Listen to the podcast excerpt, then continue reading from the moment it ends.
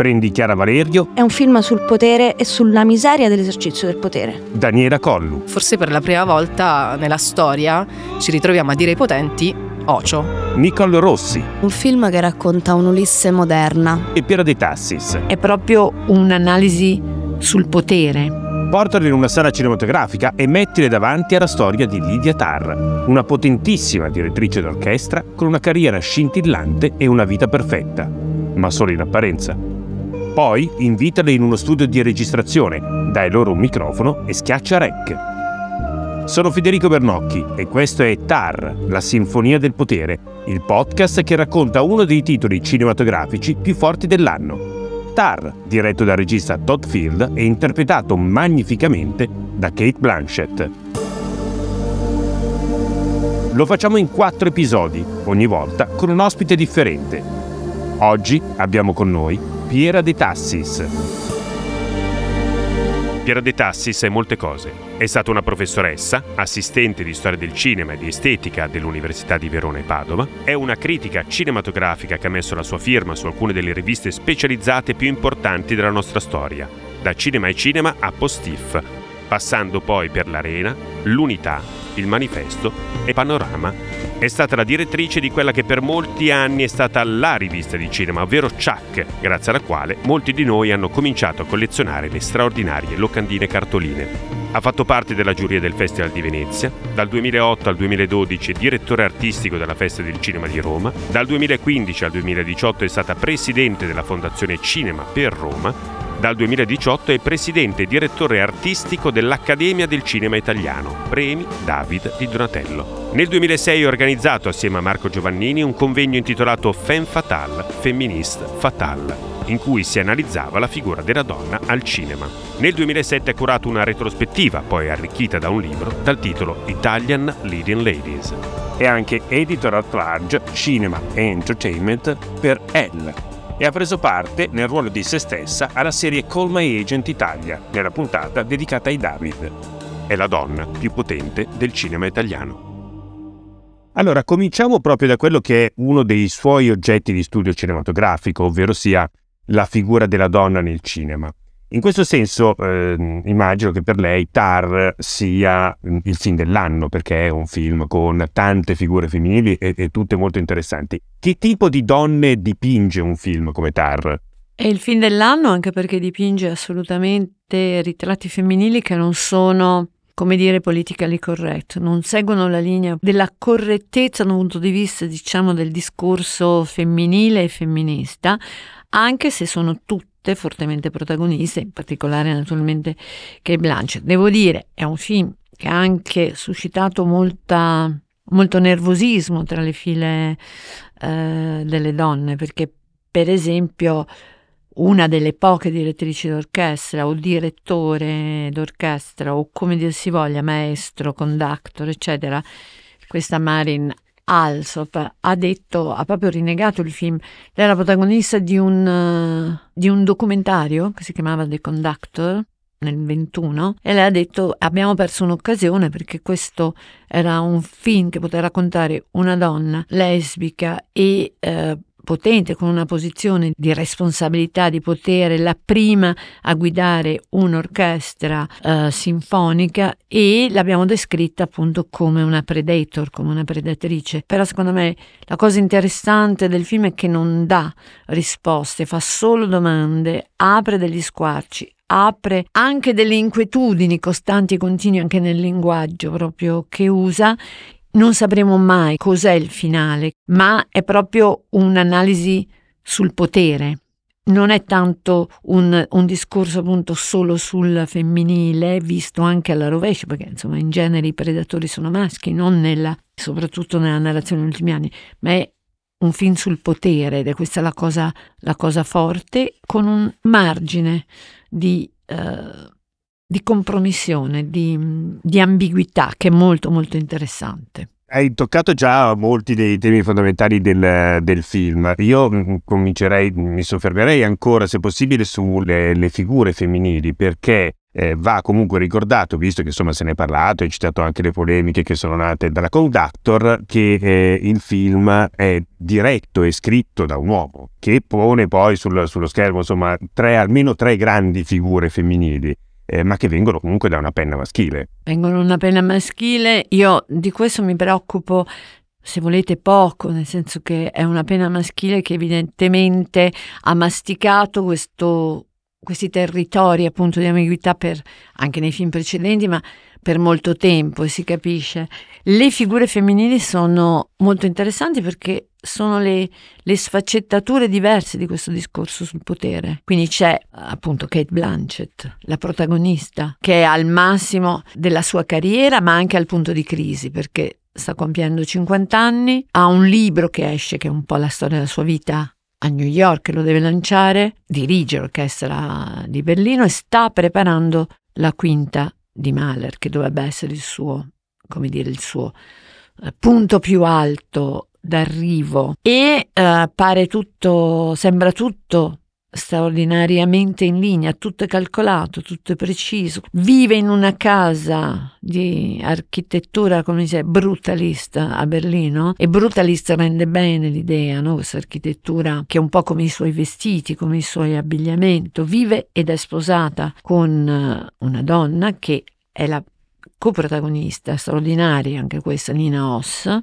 Hanno una figlia adottiva, quindi il quadro è perfetto, il successo, la, l'ambizione, anche l'inizio del film, uno degli inizi, perché poi degli inizi bisognerebbe parlare molto, perché in realtà c'è un inizio che è una fine nel film e non spoilereremo nulla, però uh, questa intervista che lei fa con uh, Gornick, che è il um, Adam Gornick, che è il, il giornalista, il critico lo scrittore del New Yorker sul palco è uno degli elementi forti del film perché da quell'intervista lo spettatore esce e la spettatrice esce chiedendosi è tutto vero?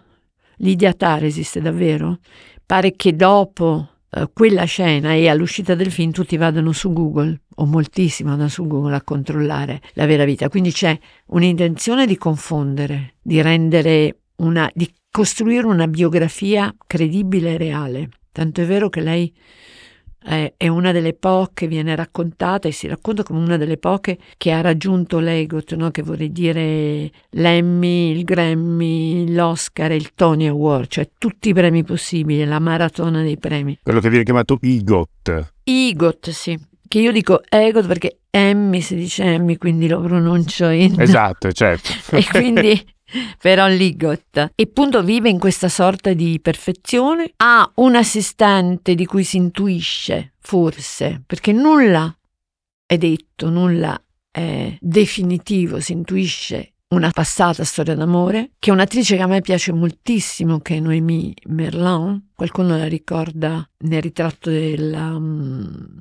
ragazza in fiamme? Certo. e quindi c'è questo trio diciamo che si muove in sintonia, ognuna ha la propria ambizione. Uh, lei sta davanti alla front woman, la moglie sembra quella che non ha ambizioni, ma in realtà ha l'ambizione di lei, cioè l'ambizione di tenersi quella posizione di potere che l'amore e il matrimonio le garantiscono.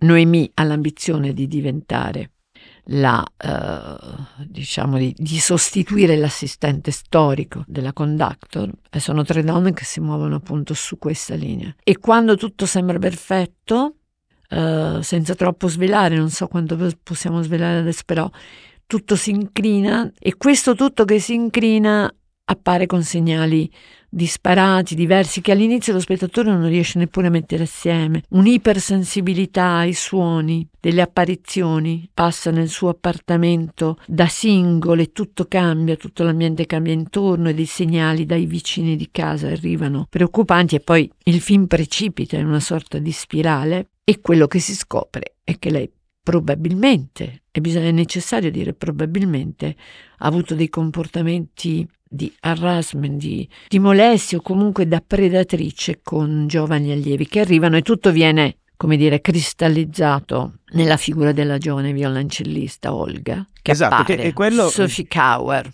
Sophie Kauer è, proprio il personaggio su cui eh, volevo un tuo parere, nel senso che eh, se la vediamo da un punto di vista proprio di figura cinematografica, diventa quasi la femme fatale, eh, quella che fa cadere poi il, il, protagonista perché è troppo vicino, come si diceva in un altro vecchio noir. E, e sul potere proprio è la, la, la questione perché nel, nel, primo loro incontro, che è un'altra delle sequenze secondo me chiave del film, nel momento in cui loro mangiano assieme, quindi in una sequenza con poco dinamismo, diciamo, cinematografico, ma viene subito chiarito il rapporto di potere che c'è tra i due, che per la prima volta sembra quasi invertito. Sembra invertito ed è una sequenza talmente eh, chia- diciamo chiave rispetto al film che succede qualcosa di incredibile in quella sequenza. Succede che a questo primo incontro lei, la ragazza, Olga, racconta appunto la sua passione per uh, Jacqueline Depré, quindi come è nata anche la sua passione per il violoncello, per la musica, come si sposa, ma Kate Blanchett sembra per la prima volta scoprire qualcosa che non sa, tanto è vero che Kate Blanchett chiede a Olga, a Sophie, insomma nel film, eh, l'attrice Sophie, eh, sembra non sapere che cos'è l'8 marzo improvvisamente, sembra non sapere chi è Clara Zetkin, chiede alla ragazza ma chi è Clara Zetkin? E lei gli dice ma come chi è? Cioè le spiega. E io questo devo dire, l'ho chiesto a Kate Blanchett quando l'ho intervistata. Ho detto: Ma come mai una donna così forte, così potente, così colta, no? come ci viene presentata nell'intervista del New Yorker, così anche sicura delle proprie scelte di vita, non sa, non sa che cos'è l'8 marzo, non sa che cos'è chi era Clara Zetkin. E lei dice: Perché quello è un momento in cui lei si scopre fragile, è americana, ha imparato, è vissuta nel mondo della musica classica, dove conta solo il pentagramma. Dice delle cose abbastanza forti che Blanchett dice è vissuta in un suo mondo chiuso, chiuso rispetto all'esterno, in una traiettoria che voleva portarla a essere la prima donna uh, direttrice d'orchestra. Io dico direttrice, poi so che ci sono altre scuole di pensiero. E tutto quello che era esterno non l'ha toccata, mentre quella ragazza la tocca, le, le apre qualche...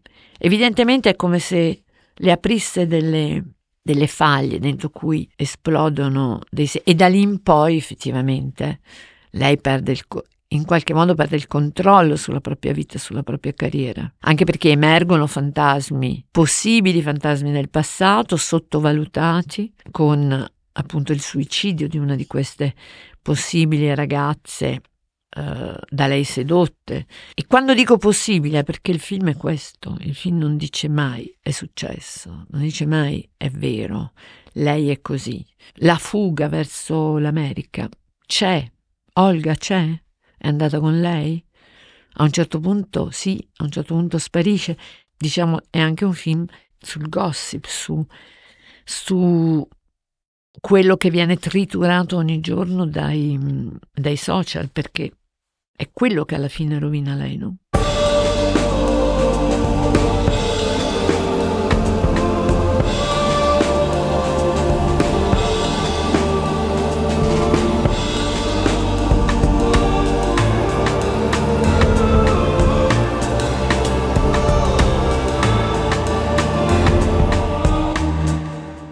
È una questione di potere eh, perché mi sembra che Tar sia anche un film su quella che è la percezione di una figura importante come Lydia Tar nella vita reale e invece che quella sulla, sulla vita, diciamo così, social. Eh, c'è anche una brevissima sequenza, in originale peraltro è arricchita dalla voce di Alec Baldwin, in cui si vede qualcuno modificare la pagina wiki, la pagina Wikipedia di Lydia Tarr, modificando e quindi insomma eh, creando una nuova realtà, no? la, la, la post realtà come si dice in questi casi. Anche quella è una, è una questione di potere. Sì, è una questione, diciamo che è un potere, quello di Lydia Tarr, costruito con ogni accortezza, non tanto compromesso, ma compromesso appunto con tutto il potere, con tutte le questioni di potere, con la finanza, con i finanziatori, con tutto, che però non ha tenuto conto, e questa è la cosa affascinante secondo me del film, una delle cose, che in tutta questa costruzione, anche per età, forse per uh,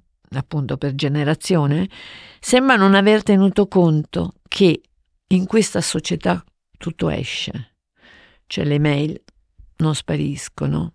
Uh, gli uomini parlano, le donne parlano, postano, uh, modificano e che la notizia, basta una foto modificata con un titolo a fianco che, la, che ne cambia il significato, per distruggere o comunque mettere in, in grave pericolo una carriera. E tutto questo se, lei sembra non averlo assolutamente considerato. A me ha molto sorpreso all'inizio che una figura così, diciamo, di predatrice, fra virgolette, fosse affidata a una donna, fosse rovesciata su un ruolo, su un ruolo femminile, perché siamo abituati appunto a tutt'altro. Però in realtà c'è una congiunzione in Lydia Tar di massimo potere, massima strategia del potere e del controllo sulle vita sua e sulla vita altrui e massima ingenuità, appunto è quella che non sa che è Clara Zetkin e che quindi è facile uh, preda. E, ed è un discorso secondo me interessante così come a mio avviso è interessantissimo il lavoro sui costumi, sugli abiti, su come si veste, che sono tutti naturalmente tutti dello stesso colore del film, dello stesso colore di Berlino, sobri ma uh, maschili, ma, ma, con una venatura di un tentativo di, di, dolcezza attraverso i tessuti, eccetera. E lei è descritta, eh, in questo descritta benissimo, cioè c'è una compenetrazione fra ambienti. Qui sono uscita un po' dal. però c'è una compenetrazione proprio fra gli ambienti, le ambientazioni il modo in cui vengono rappresentate ognuna di queste protagoniste anche attraverso gli abiti e eh, la storia. E del resto questo lo dice molto bene, molto meglio di me naturalmente, Martin Scorsese che ha fatto la recensione più strepitosa, che è un autore, come qualsiasi autore, Todd Film immagino che sia ancora debba riprendersi, va, ha fatto la recensione più, più, incredibile del film, ha detto sono finite le nubi, si squarciano le nubi, appare il sole, torna il cinema, veramente, e però fa tutto un discorso proprio sulla capacità di mente e soprattutto sul fatto che è un film di domande e non di risposte, tra cui la grande domanda, ma mi fermo, la grande domanda è che finale è questo, quello del film? Eh, sul finale, insomma, lasciamo ancora un po' di, di suspense, comunque lasciamo una sorpresa, però tu hai citato la recensione di Martin Scorsese che è veramente entusiastica del film e che ha sicuramente anche, certo. eh, come dire, fatto buon gioco al successo del film negli Stati Uniti e speriamo anche in Italia. Successo Però, critico soprattutto.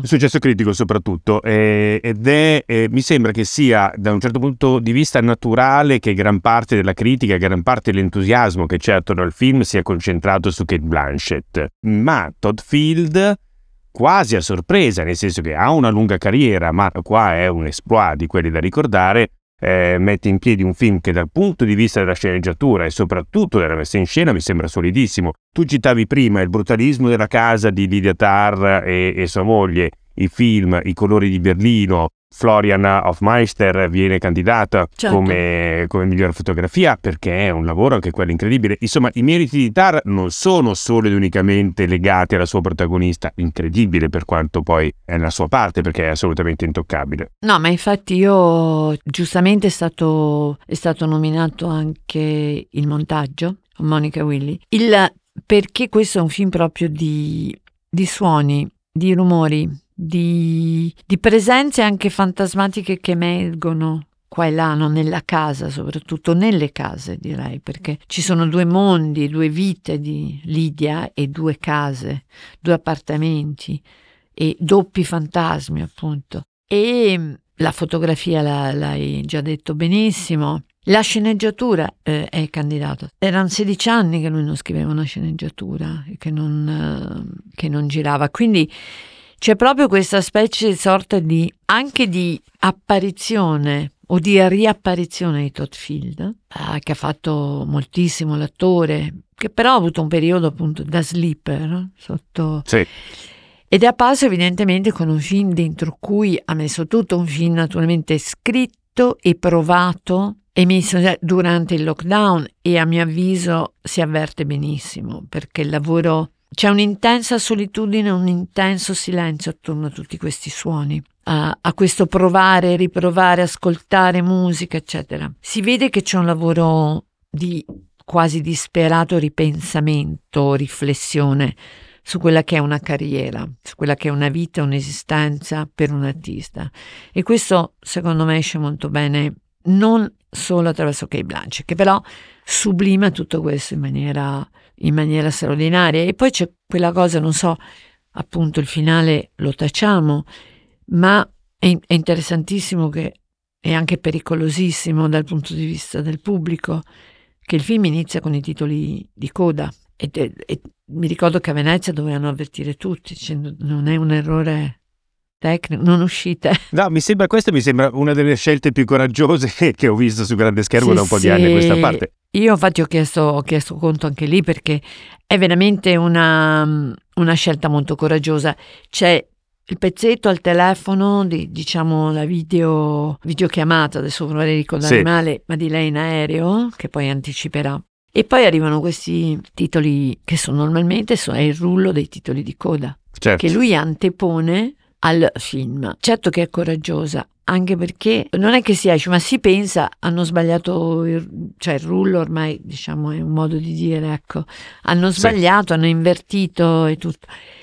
Invece lì c'è un discorso preciso che è un discorso che poi ritroveremo nel film quando la bambina, la figlia, gioca e le, le spiega che l'orchestra è un organismo democratico e che quindi che è il contrario di quello che in realtà pensa, credo però. E qui lo, il regista dice io non voglio mettere tutti questi uh, che hanno lavorato, che hanno reso possibile il film, sono centinaia no? i nomi tra nomi famosi, tecnici, musicisti, non li voglio mettere in fondo.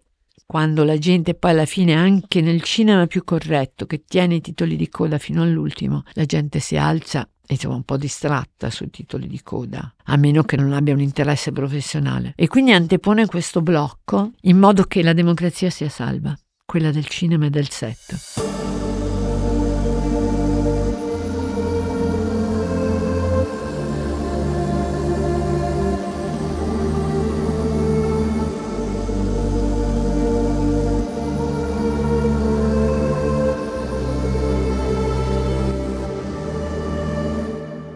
La mia motivazione per rimanere fino alla fine dei titoli di coda solitamente è trovare l'italo americano del cast, che sono i nomi più belli, però effettivamente quando cominciano i titoli di coda un po' la gente se ne va. Eh, hai definito Tar un, un, un film di suoni, eh, la cosa mi interessa particolarmente anche perché eh, il film in lingua originale è parlato eh, in tre lingue, perché è parlato in inglese, è parlato in francese, è parlato in tedesco. Sforzo recitativo o comunque un lavoro di Kate Blanchett incredibile, ma secondo me è anche funzionale nel momento in cui appunto si parla tedesco eh, mentre si prova Mahler ha una sua giustificazione narrativa, non solo perché si sta parlando la Filarmonica di Berlino, ma perché il direttore d'orchestra che dirige male non può parlare un'altra lingua. Mm, questa, diciamo così, chiamiamola cacofonia di suoni, anche se insomma è un termine un po' abusato, però anche questo è uno degli elementi importanti del film. Sì, era quello che dicevo, io ricordo, avendolo visto due volte, quindi dovrei aver, saperlo a memoria, ma naturalmente i film sfuggono sempre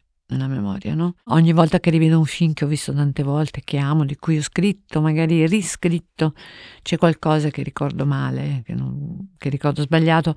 Ecco, questo film però lo ricordo proprio come un film di suoni. È il suono delle voci, il sovrapporsi delle lingue, le prove su sottofondo, i suoni appunto del violini, violoncelli e poi le voci che aumentano perché lì c'è questa iper, c'è un nome che io non ricordo mai, ma questa, questa ipersensibilità ai suoni uh, fa sì che i suoni anche per noi diventino tutti più importanti, più invasivi. La notte in quelle case berlinese diventa man mano una notte di, di suoni e di apparizioni, il metronomo che viene fermato a me fa molta, pau- fa molta paura questa cosa dei suoni, fa molto, inquieta molto, forse più di alcune cose molto visive che non ci sono nel film, tranne appunto che è un film diciamo che possiamo definire non nel montaggio, nella seconda parte, ma nella tessitura realistico,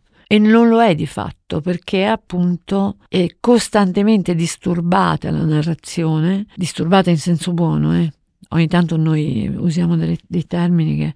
però la, il disturbo qua è molto gradito dal punto di vista artistico, è disturbato da queste irruzioni che sono irruzioni tantissimo sonore, sfondo di telefonino all'inizio e man mano diventa frenetico. A me ha colpito molto la, la, il fatto che poi lei sia insofferente, totalmente insofferente a questi rumori. E mi ha fatto molta impressione il suo co-direttore Sebastian, eh, che passa a questo tic nervoso della penna che eh, apre e chiude in continuazione e che lei addirittura per, per, non sentire più quel rumore che disturba il, il suo tenere il tempo, il suo essere l'orologio che fa partire tutto, gliela ruba perché non può sopportare quell'intromissione. Sebastian è uno dei personaggi più commoventi della è la vittima predestinata il, è quando lei diciamo se ne libera è veramente un momento ecco forse nella sua freddezza anche giustificata dall'età giustificata dalla cosa dal ruolo e tutto è uno dei momenti più tremendi del film è uno di quei momenti appunto di così come poi farà con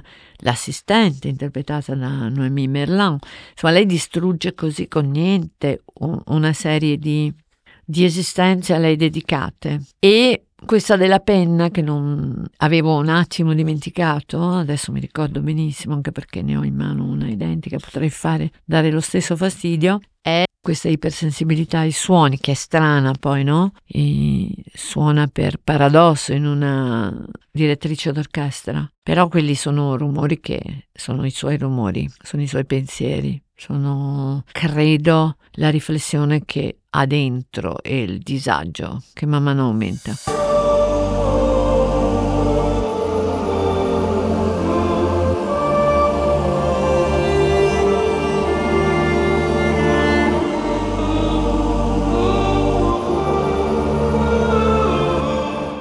Allora, il, il, il, film appunto abbiamo detto ha questa straordinaria interpretazione di Kate Blanchett di cui si è parlato molto, insomma anche dopo l'uscita delle nomination agli Oscar, che però mi sembra organica rispetto al film. Mi spiego meglio facendo forse un esempio e così ci, ci possiamo anche capire. Un'interpretazione così totalizzante anche per insomma, come viene percepita poi dal pubblico, la ricordo solo eh, ultimamente per eh, Joaquin Phoenix eh, nel, nel, Joker, in cui insomma, si parlava quasi più di lui che del, mm. che del film stesso, mentre mi sembra che qua invece la cosa sia più organica comunque lei si presti maggiormente a essere un elemento del film e non a quella scheggia impazzita. Certo, è anche un altro tipo di personaggio, però non essere quella scheggia impazzita che invece risultava il Joker, mentre qua rispetto al lavoro che viene fatto poi sulla fotografia, sugli abiti, sul, sul sonoro, la cosa sembra essere un po' più organica. La cosa lo è sicuramente, anche perché eh, molto difficilmente, per esempio, eh, mi pare eh, che il Blanchett ha fatto promozione senza avere a fianco il regista o senza avere a fianco Nina Oss in particolare.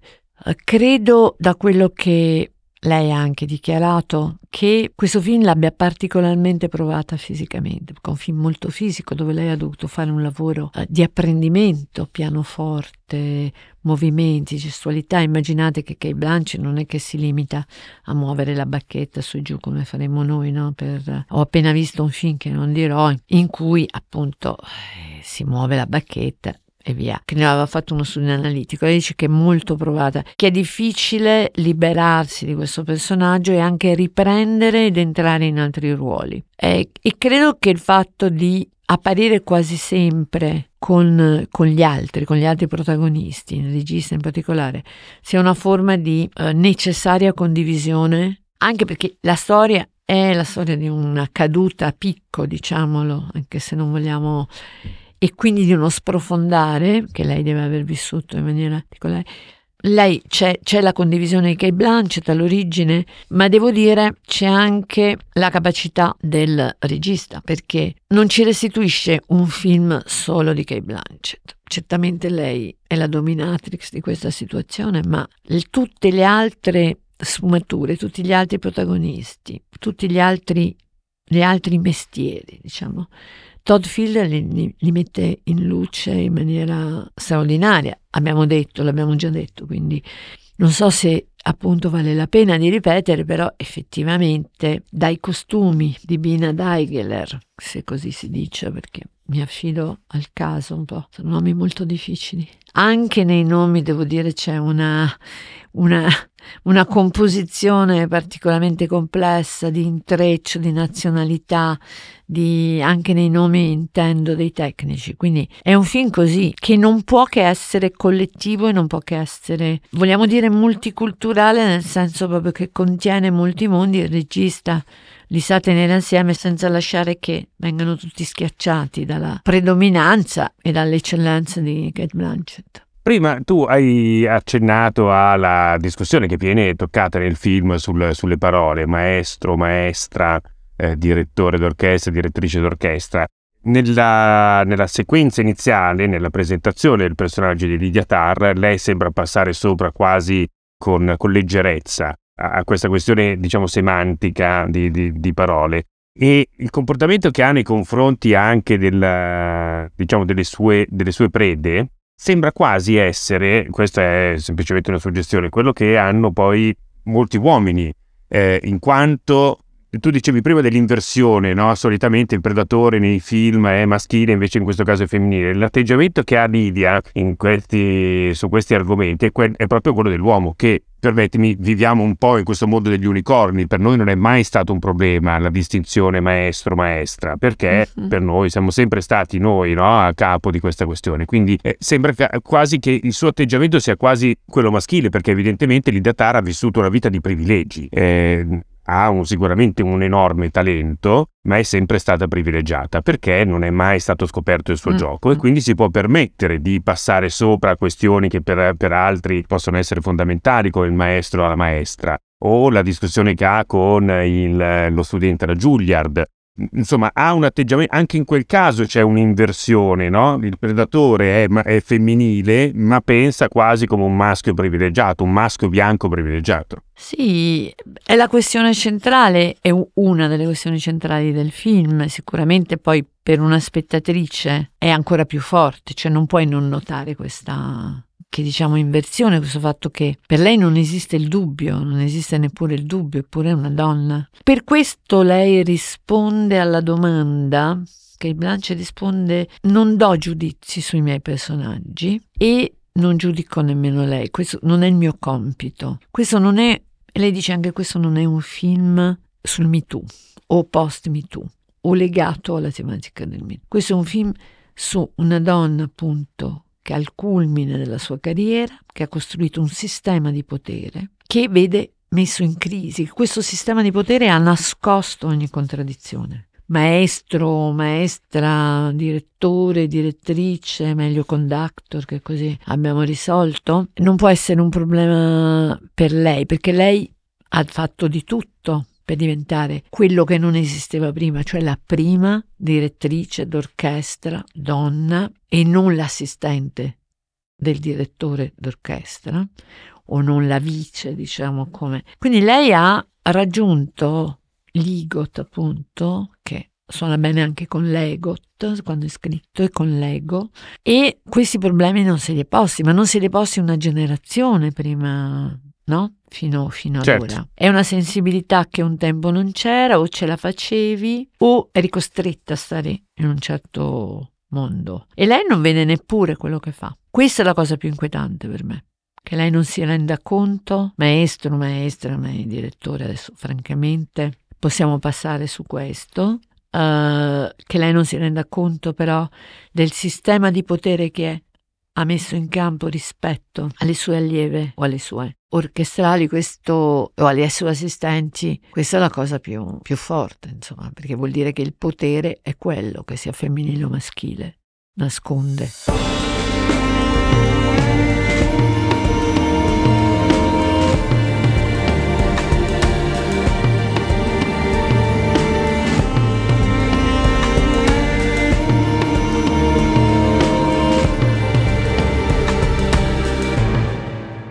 Hai già citato i titoli di testa al, all'inizio del film e abbiamo già detto che è una scelta coraggiosa. Il film dura più di due ore, due ore e 38 minuti.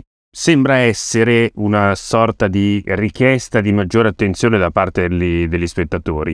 Un film che però ah, si presenta agli Oscar con una potenza di fuoco invidiabile, perché insomma sono sei candidature molto grandi, miglior film, miglior regia, sceneggiatura, attrice, attrice protagonista, insomma è una sorta di anti-blockbuster verrebbe quasi da, da, da chiamarlo, o comunque un, un qualcosa di, di, diverso a quello che siamo abituati a vedere, almeno nelle ultime nomination, anche confrontandolo con gli altri titoli di quest'anno, Tar sembra quasi esterno se non sbaglio, è Variety che ha titolato il film di cui tutti parlano, che si potrebbe tradurre anche il film di cui, di cui, tutta la città parla, cioè questo è Tar. Tar è un film che ha delle possibilità, diciamo, naturalmente di box office, che sono quelle di un film artistico, un film d'autore, perché questo è un film d'autore, nonostante la star è un film naturalmente anche per durata, per tema, per tutto, per modalità, e però è il film di cui devi parlare. E quando un film è quello di cui devi parlare, lo spread the voice, cioè gira, diventa l'oggetto che, de- che devi aver visto, l'oggetto di cui devi sapere di più ed è questo ed è certo l'anti-Hollywood, l'anti ancora esista Hollywood, questo non ne sono sicura, però questo è eh, certamente una di quelle, di quelle anomalie, di quelle, mh, mm, quelle, chimere anche un po', no? che ogni tanto emergono e però diventano il caso che se in una cena non sai, non hai visto, devi correre a vedere. Insomma, si, questo è il, un po' il gioco della um, tutta la città ne parla, una cosa di questo tipo.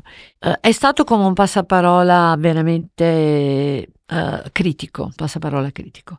Questo film è vissuto su questo, è vissuto sulla Kate Blanchett, ha aiutato molto a trascinare e man mano, però teniamo anche conto che fra le cose è importantissimo che ci sia la musica. Ora io non sono un'esperta, quindi qualsiasi cosa dica di musica in genere è proprio così elementare, banale, però certamente il ruolo dell'orchestra, il ruolo della musica, il ruolo della sinfonia, il ruolo di Mahler, il ruolo del palcoscenico, del palco, sono elementi estremamente importanti oggi. Se pensiamo, posso fare un paragone azzardatissimo dal punto di vista della dimensione, ma uh, pensiamo a, al passaparola che c'è stato sulla stranezza di eh, il film di Roberto Andò con Tony Servillo con Ficare Piccone. Pensiamo prima a Qui rido io di Martone. In questo momento l'esperienza teatrale, musicale, dal vivo è un'altra delle forti attrattive, perché effettivamente bisogna dire che usciti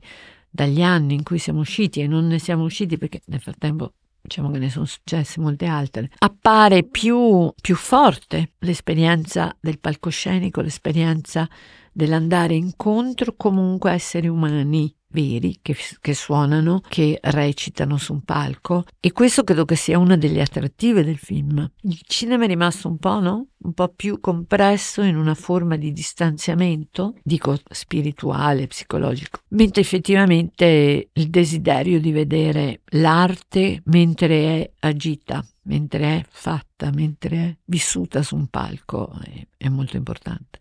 Un'ultima domanda, perché eh, Piera De Tassis ha avuto anche la fortuna a Venezia, dove ha visto per la prima volta il film, di intervistare Kate Blanchett, come ha detto durante questa chiacchierata. A questo punto ti chiediamo qualcosa in più, facci avvicinare anche noi alla divinità, a questo, questo personaggio che appunto in, in, questo film è tra le attrici più in forma che abbiamo in questo momento, ma che sicuramente vive, come si diceva, di una, di una sua luce riflettente, riflessa. Innanzitutto Uh, devi lasciarmi dire che l'intervista è stata fatta in esclusiva per Elle e quindi diamo il merito appunto al, al giornale, alla testata. Tendenzialmente non sono, non, non amo millantare amicizie o vicinanze che non ho perché con queste sta naturalmente impossibile.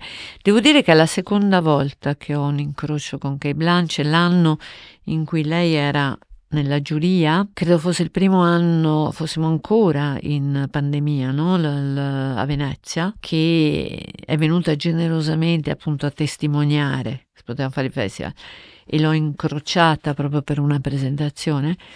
Quest'anno ho questa immagine, ho preso l'ascensore nell'hotel dove stavamo, si sono aperte le porte sotto livello spiaggia, forse tornavo da colazione, non so, e mi è apparsa una Kate Blanchett con un magnifico completino tipo pigiama da giorno pieno di pupazzetti con la bambina e con la madre. Molto solare molto nonostante appunto l'Australia il jet lag e tutto. E era proprio un'altra immagine è un'immagine che ho qui perché addirittura me la ricordo con le codine non credo avesse le codine ma insomma è stata così, così floreale e pupazzesca nel suo... Una mamma, diciamo una mamma con la bambina, al ritorno dalla spiaggia con i sandali pieni di sabbia. Poi l'ho ritrovata poche ore dopo per l'intervista. Intanto era arrivato il colpo di jet lag sicuramente e questo si capiva perché lei stessa l'ha detto. Ma era la Kate Blanchett della Peraltro la Kate Blanche devo dire molto del film, completo bianco però maschile, un solo gioiello, quel volto, quella anche quella distanza nella risposta che era proprio quello di, di Lydia Tarr, c'era, c'era una specie di trasposizione solo in completo bianco e quindi ci sono, ci sono queste due immagini meravigliose nello stesso giorno nel giro di poche ore e poi il fatto che era molto preparata, era molto preparata alle domande eh, quelle proprio sulla appunto la predatrice, diciamo questa inversione, questo racconto di una donna diversa dall'immagine che oggi invece pretendiamo tutti di dare, quindi positiva, affermativa, eccetera.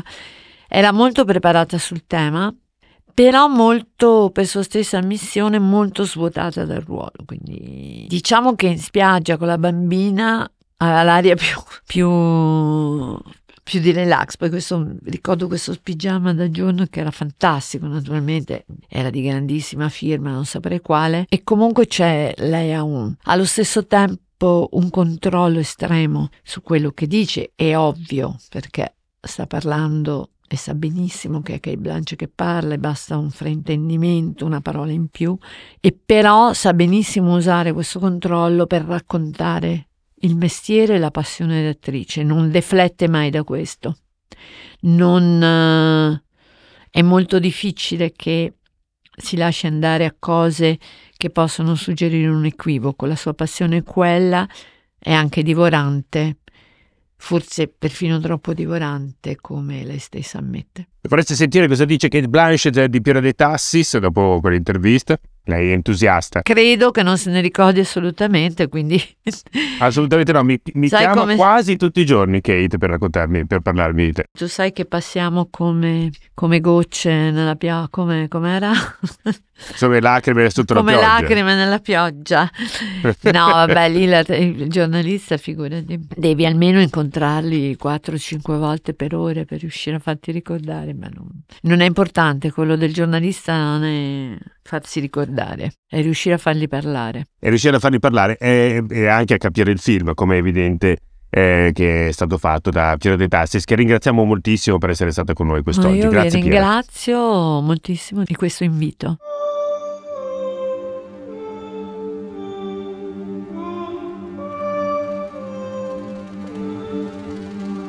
TAR, la Sinfonia del Potere, un podcast di Universal Pictures International Italy, prodotto da Hypercast, di Federico Vernocchi, con Chiara Valerio, Daniela Collu, Nicole Rossi e Piero De Tassis. Direzione creativa Raffaele Costantino. Musiche originali e sound design Maurizio Bilancioni. Registrazione in studio Giulia Macciocca. Project Management Luisa Boschetti. Hypercast.